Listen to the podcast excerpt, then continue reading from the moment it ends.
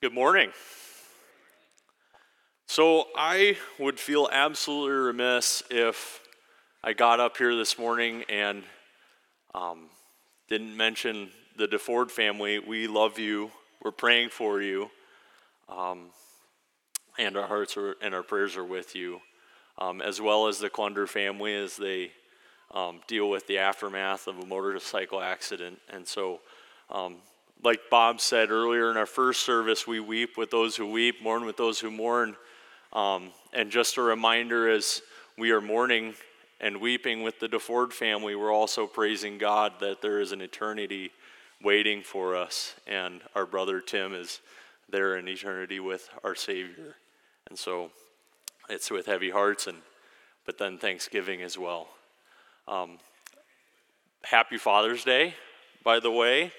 Um, I did want to start off with two disclaimers, though, before I start this message. And the first one is I feel woefully unworthy to bring a Father's Day message to you today.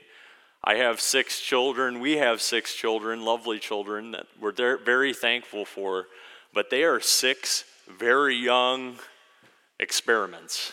And we are still going through and learning how to counsel, how to shepherd, how to love um, through different stages of life. And each one has been interesting. I wish I could say it's been perfect, but I cannot say that. I hope my kids, when they look at me, um, they see an imperfect dad who loved a perfect Savior and a, has a perfect Father in heaven. Um, and so that's my hope. Um, but I do feel woefully unworthy to bring a Father's Day message. And the second one is, is with these holidays, Father's Day, Mother's Day, um, there are, they can be happy. It's a happy, it's a time to celebrate and be thankful for our fathers, family members, whoever it is. Um, but it can also bring about pain and it can bring some pain and some sorrow along with it. And so I just want to let you know anyone out there who is feeling sorrow today or is feeling pain, um, I just hope today you leave here encouraged and assured that there is a heavenly Father that loves you very much and he wants you. And so that's the second the second one, but I'd really like to open up in prayer and ask for God's blessing on this time. So let's pray. Dear Father, we thank you. We thank you that we can call you Father. We thank you that the creator of all the universe, Lord, that we have an audience with you, that our voices are heard before your throne. Lord, thank you that it's not our righteousness that we trust in, Lord, or anything that we do but it's in the blood of Jesus Christ. And Lord, we just thank you that that is our testimony today. And again, as Sebastian was saying, I pray that if there's any there that are not firmly standing on the foundation of Jesus Christ, Lord, that they would give an end, come to an end of themselves, Lord. Repent and believe in the Lord Jesus Christ. And so, Lord, again, we just thank you that we can call you Father. We thank you for the blood of Jesus Christ, and we ask your blessing on this time, Lord. May they be sound words from, your, from you, Lord, and from the Holy Spirit, and may you guide and, and direct this message, Lord. And if there's any flesh to be found in it, Lord, I just pray that it would be peeled away. Lord, we love you. We thank you and pray this in Jesus' name. Amen. So, when I was asked to do the Father's Day message, um, I really didn't know what to think. There was a period of excitement and then there was a period of dread. And um, if you could just close your eyes with me real quick and picture a plate of spaghetti just thrown down, that's been my brain as I think about what to teach about um, this morning. And I didn't know if I should do a 12 point message on how to be a better father or how to raise godly kids or look at examples in God's word of fathers who did a good job or fathers who failed and, and um, or to point to our Father in heaven. And um, ultimately, that's what I landed on was all of it. And the reason we can do that is by when we look at our Father in heaven, we see the perfect example of what a father is. And so for today, we're going to spend time looking at who our Heavenly Father is and who He can be to us. And um, I also, I well, I hope that there's three things that you walk away with today. I hope that you walk away with a refreshed love for our Savior, for our Father in heaven. That you walk away encouraged, whether you're a leader, a spiritual father, or a father in your household, or as children of God, the Almighty God. We, I pray that you walk away encouraged in your walk. And then finally, I pray that you would walk away with an assurance, again, that you have a Heavenly Father that loves you very much. And I know as we go through examples of fathers today, that not everyone has the same background when it comes to parents or fathers. See, I was blessed with having a very loving father who cared and provided for us very much and showed me the example of what it means to literally illustrated the example of being willing to give the shirt off of your back to a stranger. And um, so I had that as a father, but I understand that not everyone had that background. Some of you had fathers who might as well have been fatherless. Some of you don't even know what it is to have the love of a father. And so, again, our, um, I understand that. And earthly fathers can be a type and a shadow. The Bible's full of types and shadows of Jesus and of our Heavenly Father. And while our earthly father can be a type and a shadow pointing us to a Heavenly Father, the ultimate example is found in the Word of God, and there's no substitute for that. Um, today, uh, our lesson is going to be in the, in the book of John, chapter 14. So if you could turn with me real quick to John chapter 14, um, we will begin there. And while you are turning there, I'd just like to share a couple of statistics with you uh, that I found. Estimated in the United States, there's there's an estimated 443,000 orphan children in the foster care system. That number might be wrong, I don't know. but, um, but that's what I was able to find that there are nearly half a million kids in the foster care system. And in the world, UNICEF estimates that there are 153 million children in the foster care system. And some of you have been to different countries and been able to see the orphanages packed with kids who don't know what it is to have the love of parents, the unconditional love of parents who care and provide. But that doesn't have to be where it ends.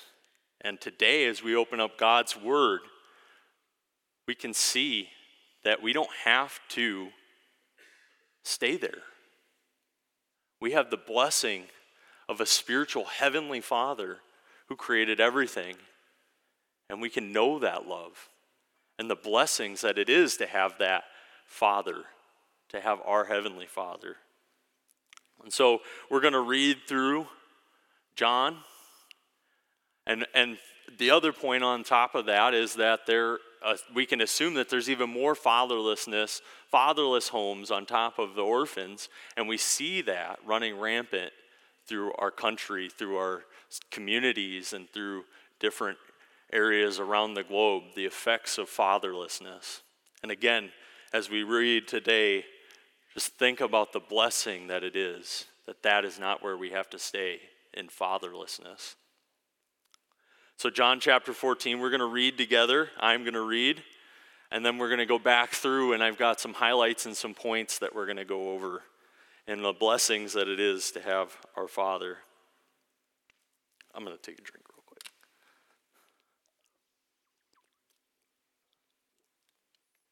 All right. Jesus says, Let not your heart be troubled. You believe in God, believe also in me. In my Father's house are many mansions. If it were not so, I would have told you. I go to prepare a place for you.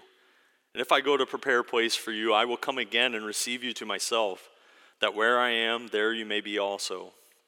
And where I go, you know, and the way you know. Thomas said to him, Lord, we do not know where you are going, and how we can go and how we can know the way. And Jesus said to him, I am the way, the truth, and the life. No one comes to the Father except through me. If you had known me, you would have known my Father also. And from now on, you know him and have seen him. And Philip said to him, Lord, show us the Father, and it is sufficient for us. And Jesus said to him, Have I been with you so long, and yet you do not know me, Philip? He who has seen me has seen the Father. So how can you say, Show us the Father? Do you not believe that I am in the Father, and the, and the Father is in me? The words that I speak, I do not speak on my own authority, but the Father who dwells in me does the works. Believe me that I am in the Father, and the Father is in me, or else believe me for the sake of the works themselves. Most assuredly, I say to you, he who believes in me, the works that I do, he will do also. The greater and greater works than these he will do, because I go to my Father, and whatever you ask in my name, I will do, that the Father may be glorified in the Son. If you ask anything in my name, I will do it. If you love me, keep my commandments, and I will pray to the Father, and he will give you another helper, that he may abide with you forever. The Spirit of truth, whom the world cannot receive because it see, neither sees him nor knows him, but you know him, for he dwells with you and will be in you. I will not leave you orphans, I will come to you. A little while longer, and the world will see me no more. But you will see me, because I live, you will live also. And at that day you will know that I am in the Father, and you are in me, and I in you. He who has my commandments and keeps them, it is he who loves me. And he who loves me will be loved by my Father, and I will love him and manifest myself to him. Judas, not Iscariot, said to him, Lord, how is it that you will manifest yourself to us and not to the world? And Jesus answered and said to him, If anyone loves me, he will keep my word. And my Father will love him, and we and we will come to him and make our home with him. He who does not love me does not keep my words. And the word which you hear is not mine, but the Father's who sent me. These things I have spoken to you while being present with you. But the Helper, the Holy Spirit, whom the Father will send in my name, he will teach you all things and bring you to remembrance of all things that I have said to you. Peace I leave to you, peace I leave with you, my peace I give you. Not as the world gives, do I give to you. Let not your heart be troubled, neither let it be afraid. You have heard me say to you, I am going and coming back to you. If you love me, you would rejoice because I said, I am going to the Father, for my Father is greater than I. And now I have told you because before it comes, that when it comes to pass, you may believe. I will no longer talk much with you, for the ruler of this world is coming, and he has nothing in me. But what the world may know, that I that the world may know that I love the Father and as the Father gave me commandments, so I do. Arise, let us go from here. So, in this passage, hopefully you were able to see some of the blessings that Jesus is pouring out that we get to partake in as we look to the same Heavenly Father that He knows. And He begins this passage with the comfort of saying, Let not your heart be troubled. And I think each and every one of us out here knows the value of when we found ourselves in dark times or trying times, the value of having a brother or a sister or somebody to come alongside, or maybe a father to come alongside and, and shed light on the real situation. And Jesus is saying, I am going to shed light and give a divine perspective shift here. And I'm going to change the bleak hopeless situation you're going to find yourself in. And so you don't have to be troubled, but you can be at peace. This opening statement is kind of like an assurance. It's like a father putting a child on his, on his lap who's just gone through something terrible and saying it's going to be okay. And here's why. In verse 2 through 6, we see something that we um, see throughout um, the world, and that's an inheritance. And if you turn with me to 1 Peter, 1 Peter chapter 1, we see it's not like an inheritance that the world has to offer, that an earthly father has to offer. You see, cars, money, homes, properties, those inheritance all burn up, they pass away. But see, God is saying, Jesus is saying, there's an inheritance waiting for you that is perfect. And that it's not just perfect, but it will last forever. And if we read in 1 Peter chapter 1 verse 3, blessed be God the Father of our Lord Jesus Christ, who according to his abundant mercy has begun us begotten us again. So given birth to us again, being born again, to a living hope through the resurrection of Jesus Christ from the dead, to an inheritance incorruptible, doesn't defile, doesn't go away, doesn't rot, and undefiled, and that does not fade away, reserved in heaven for you, who are kept by the power of God through the faith for salvation ready to be revealed in the last time. Again, this is an inheritance that cannot go away, will not go away, will be there for an eternity. It can't be overspent, it can't be neglected in eternity. It will be there forever. And then he's not only just saying, hey, here it is. It's like the dad gives the, kid the keys to the car to the son and he's not just saying, hey, drive off in the sunset, hopefully you make it. He gives right there in that passage of Scripture the roadmap. He said, here it is, here's the way. Jesus says, I am the way, the truth, and the life. No one comes to the Father except through me. And so he's not saying, send it off, hope you, hope you make it. He's saying, here he is. And as we abide in Christ, we find ourselves firmly on that roadmap, following the path that was laid before us at the beginning of this passage by our Father in heaven through the words that were shared through Jesus. In verse 7 through 11, we see the opportunity to know and to be known. And I'm going to steal a little illustration that I heard, um, and I'm going to present it to you. It's just too good. Um, if I was to go to the White House and stand outside the gates and say, Hey, I know the president, let me in so I can talk with him. The Secret Service is going to say, Yeah, everyone the pulse knows who the president is.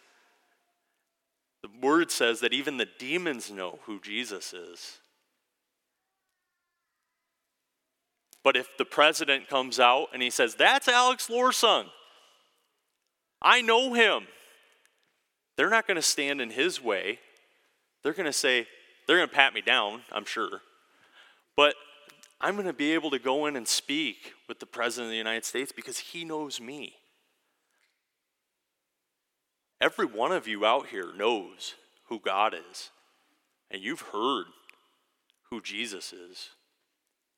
But does Jesus know you? And in Matthew chapter 7, we hear something similar uttered from the words of Jesus, and he says, Many will say to me on that day, Lord, Lord. We have done these great things in your name. Almost like, here's the ticket. We did these things. We know Jesus. Let us in. And his response isn't, yeah, sure. It's, depart from me, you workers of lawlessness. I never knew you. Does Jesus know you? Some of you out there need to continue pondering this question. We all need to continue pondering this question throughout our lives.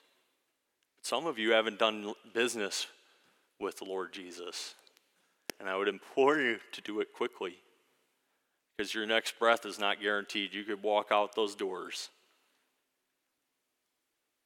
and never breathe again and be entering into eternity. So we see the opportunity to know and to be known by the Father.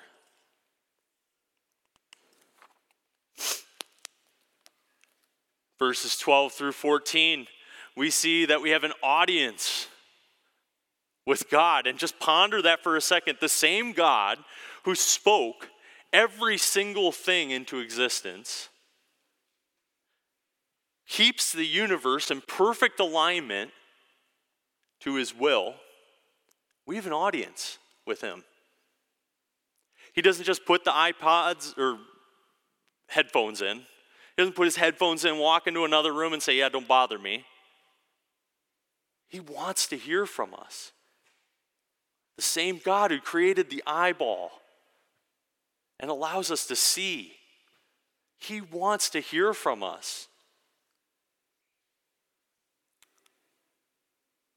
And we live in a world that tries to steal that glory from God, who says it's by a divine accident that all of this came to be. This is a caveat. This is just a, we're going on a rabbit trail here. But we live in a world that tries to steal that glory from God and say it's by divine accident. All the toothpicks got thrown on the floor billions of years.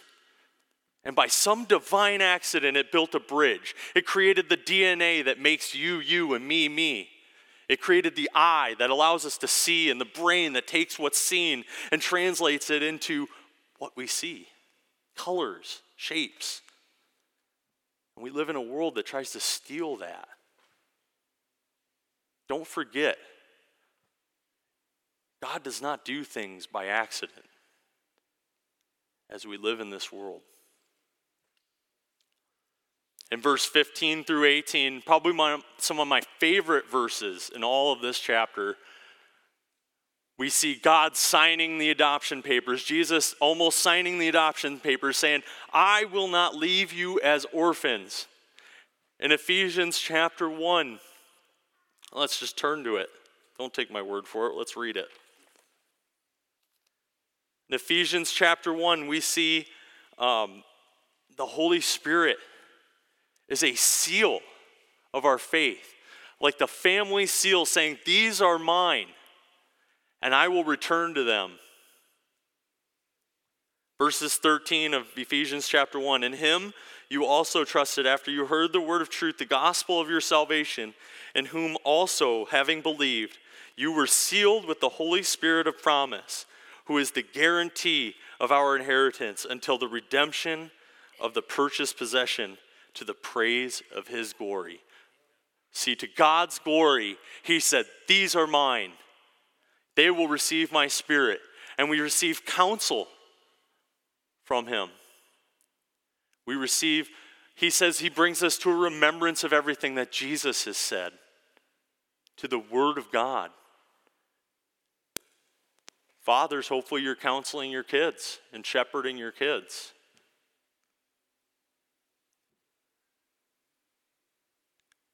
And then later in that section of verses, we see the first utterance of God giving us the opportunity to be obedient, to love Him. He says, If you love me, keep my commandments. I, uh, I may have shared this example before, but I was in a youth ministry years ago, and um, there was a young man sitting next to me, and then an older man who was a friend of mine comes down and he sits down and he puts his arm around him. And he whispers, he says in his ear, he goes, So and so, what's love without choice? And this man, this young man, he was very sharp. And he said, It's slavery. See, God doesn't desire slaves. He doesn't desire to have programmed beings that when He says, do this, I see, I program for a living and I, I'll create machines. And when I tell it to do something, it does it. When I hit the execute, well, hopefully most of the time. Sometimes I screw it up. But He doesn't want that. See, He gave us the choice, the ability to love Him. that same ability to choose sin is what makes, and it can be scary because our flesh is wicked. But that same choice, that opportunity to love, is what gives us that, the ability to love in and of itself. And we see him saying that. And if I could summarize, and then he tells us he will love us. And so we receive in verses 19 through 23, we receive his love. And he says, I will love you.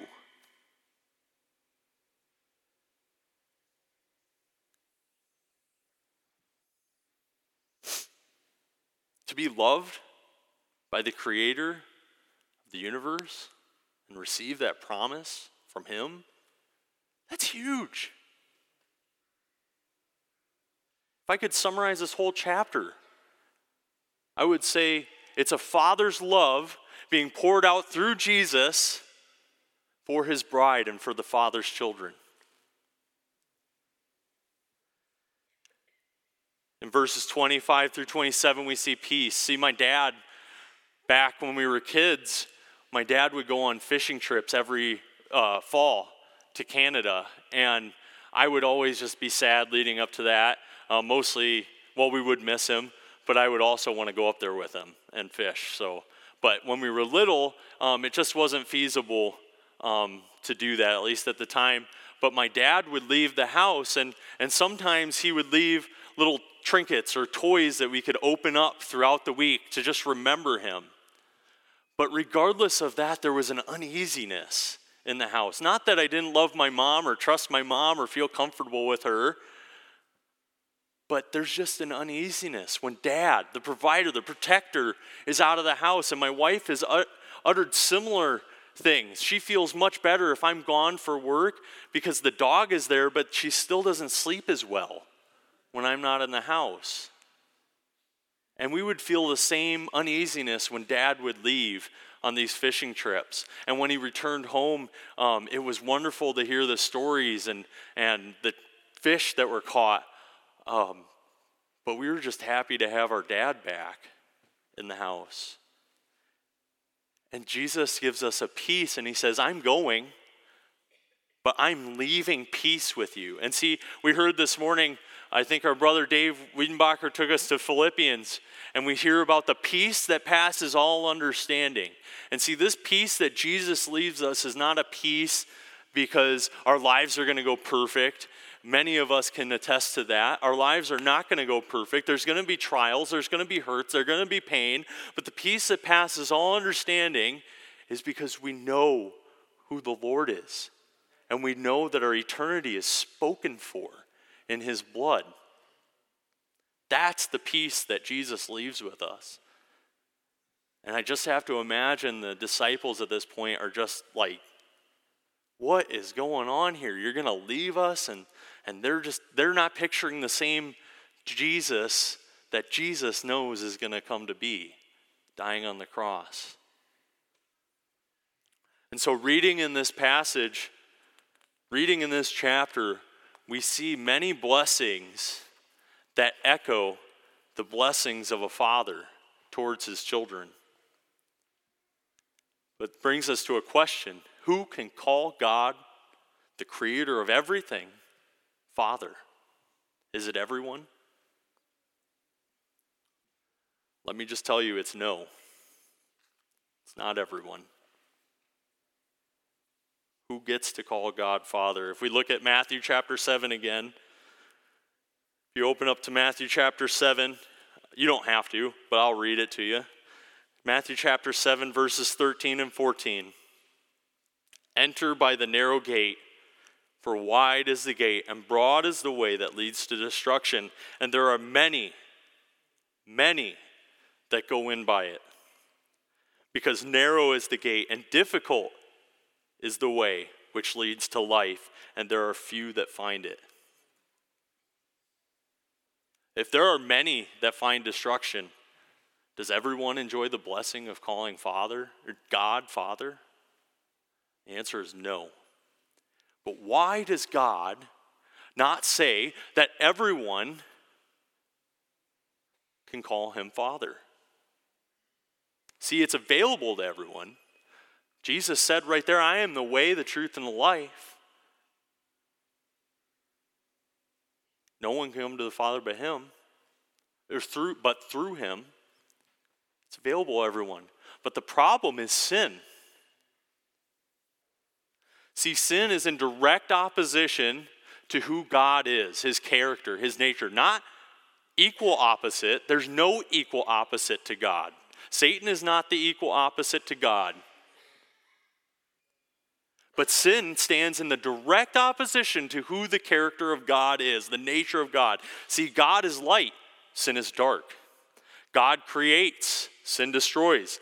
God is truth, sin is lies. God is love, and sin is selfish. And see, Adam in the garden, Adam and Eve were created with the same sinless nature that God has. They were created without sin. And they enjoyed, Adam enjoyed direct fellowship with God in the garden. And we see, a, again, a similar relationship to that of a father and a son. Adam immediately is given responsibility and work. Fathers, hopefully you're giving your children responsibility and tasks, and you're not teaching your kids that this world exists to entertain them. And in there, that, there's great reward. See, God gives Adam tasks. He says, Name the animals. And, as, and just, I just really quickly want to look at, I was thinking about this. Can you imagine the conversation with God? Adam is sitting there and he's like, I think that thing should be, I don't know, I'm not going to pretend I know the conversation was, so this is not me saying this is what's in God's word. But can you imagine Adam sitting there saying, I think I want to name that thing an elephant? But God, that's cool. What did you do there? That's interesting. Why did you do that? Like, can you imagine the conversations? Did you know we can have that same fellowship with God today? And He wants it. He wants it desperately with us. Not, but He wants it deeply with us. And you know how I know that?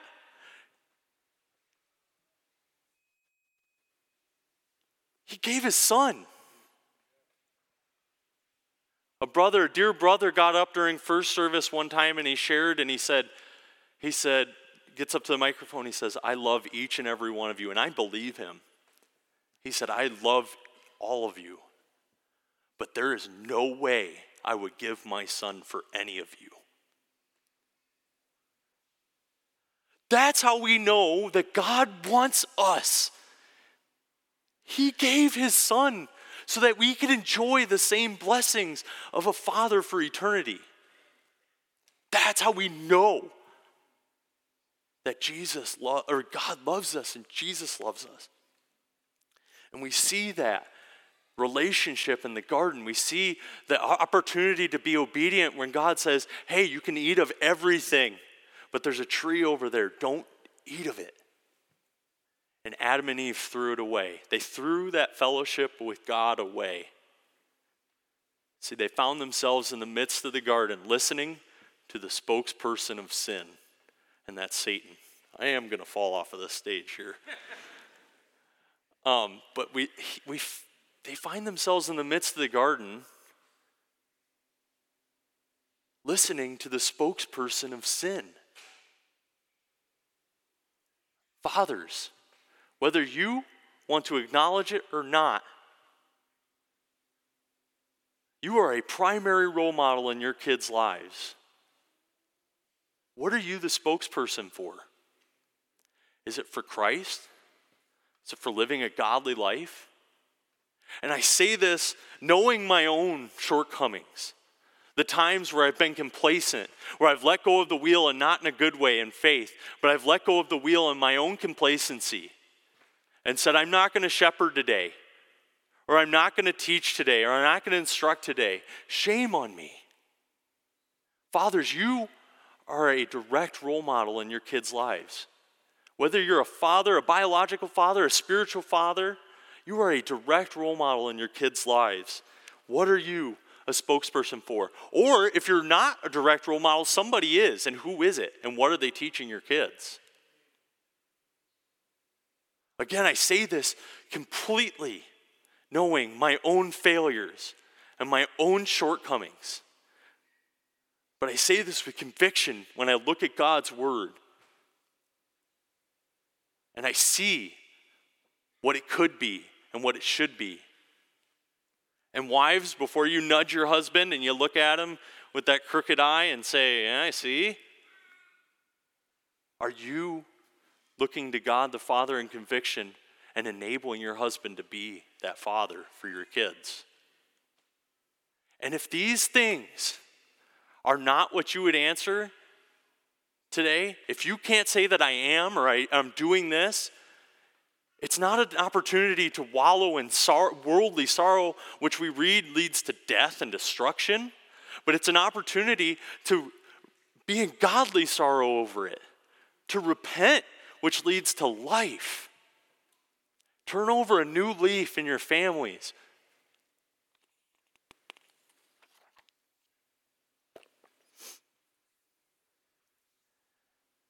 And so in the garden, we see sin entering the world.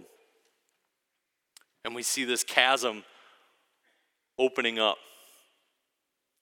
And the fact is, fathers, and everyone for this matter, you cannot, you cannot show somebody somewhere you have not been yourself.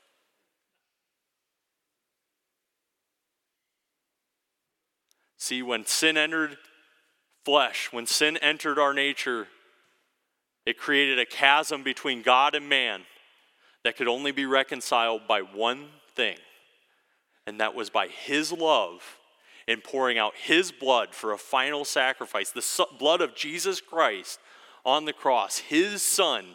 That's the only thing that could bridge the gap and reconcile sinful man to a perfect and holy God. That is the only way you share true love with those around you. And it is a blessing to know the peace of Jesus Christ and to be able to speak that into kids' lives or anybody's life for that matter and be able to say, You do not have to stay here in this place of sin, in a place of rebellion, or a place of lawlessness. But Jesus has set the captive free. He has set you free. You are not a victim, you are a conqueror. Be it. That is how we know that God loves us. His Son was sent to be the ransom, He was sent to pay the price that we could not. So, fathers, on this Father's Day, I want to leave you with a challenge. And young men, if you, you're gonna you're gonna have you're gonna have kids that are your kids, or you're gonna have kids or people around you that look to you as spiritual fathers and leaders. So it's not just to these biological fathers out here like myself, it's to everyone. This challenge. Don't be looking to the world's strategies and methods and the 12 steps to being a good father book that's on the shelf at Barnes and Noble. Look to God's word and be a conviction of God's word. Be men of conviction of God's word and be training up your children in that manner in the love, knowing the love and the peace of Jesus Christ. And so, fathers, as you see your kids erring, it's no coincidence. It's no coincidence that we're right now in 2 Samuel wrapping up the, the final days of David's reign in his kingdom, and we've seen some of the effects. Adam Wilson and, and Matt going over it a couple weeks ago. We've seen the effects of sin not addressed in his life, in his children's lives, and the ongoing consequences of that. But we see God still saying that David is a man after his own heart as he goes to God in conviction and seeks God's face on matters.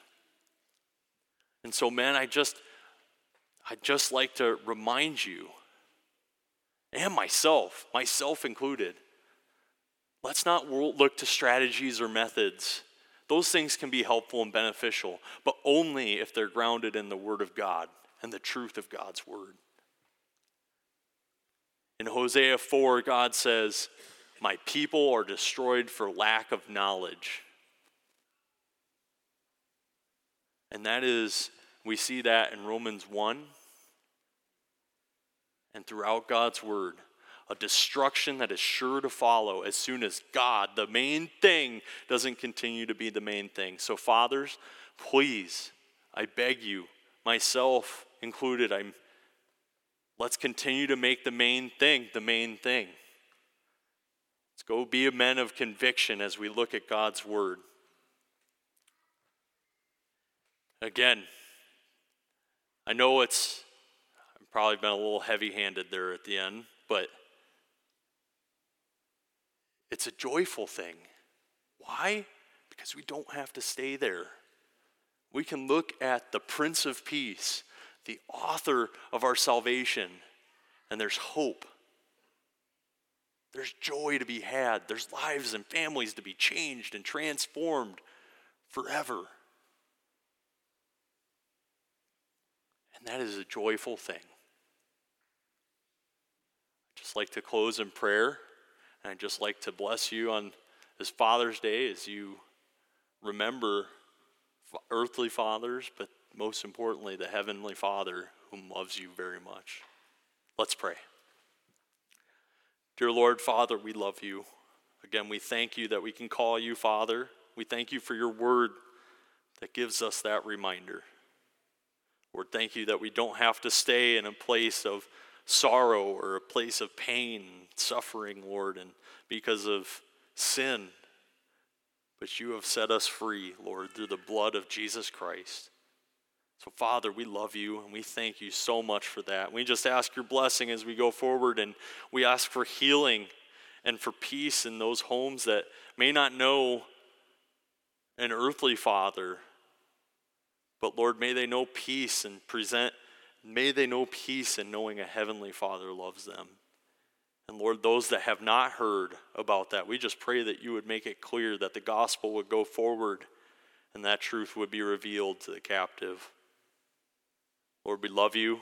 We thank you and pray this in the precious name of Jesus Christ. Amen.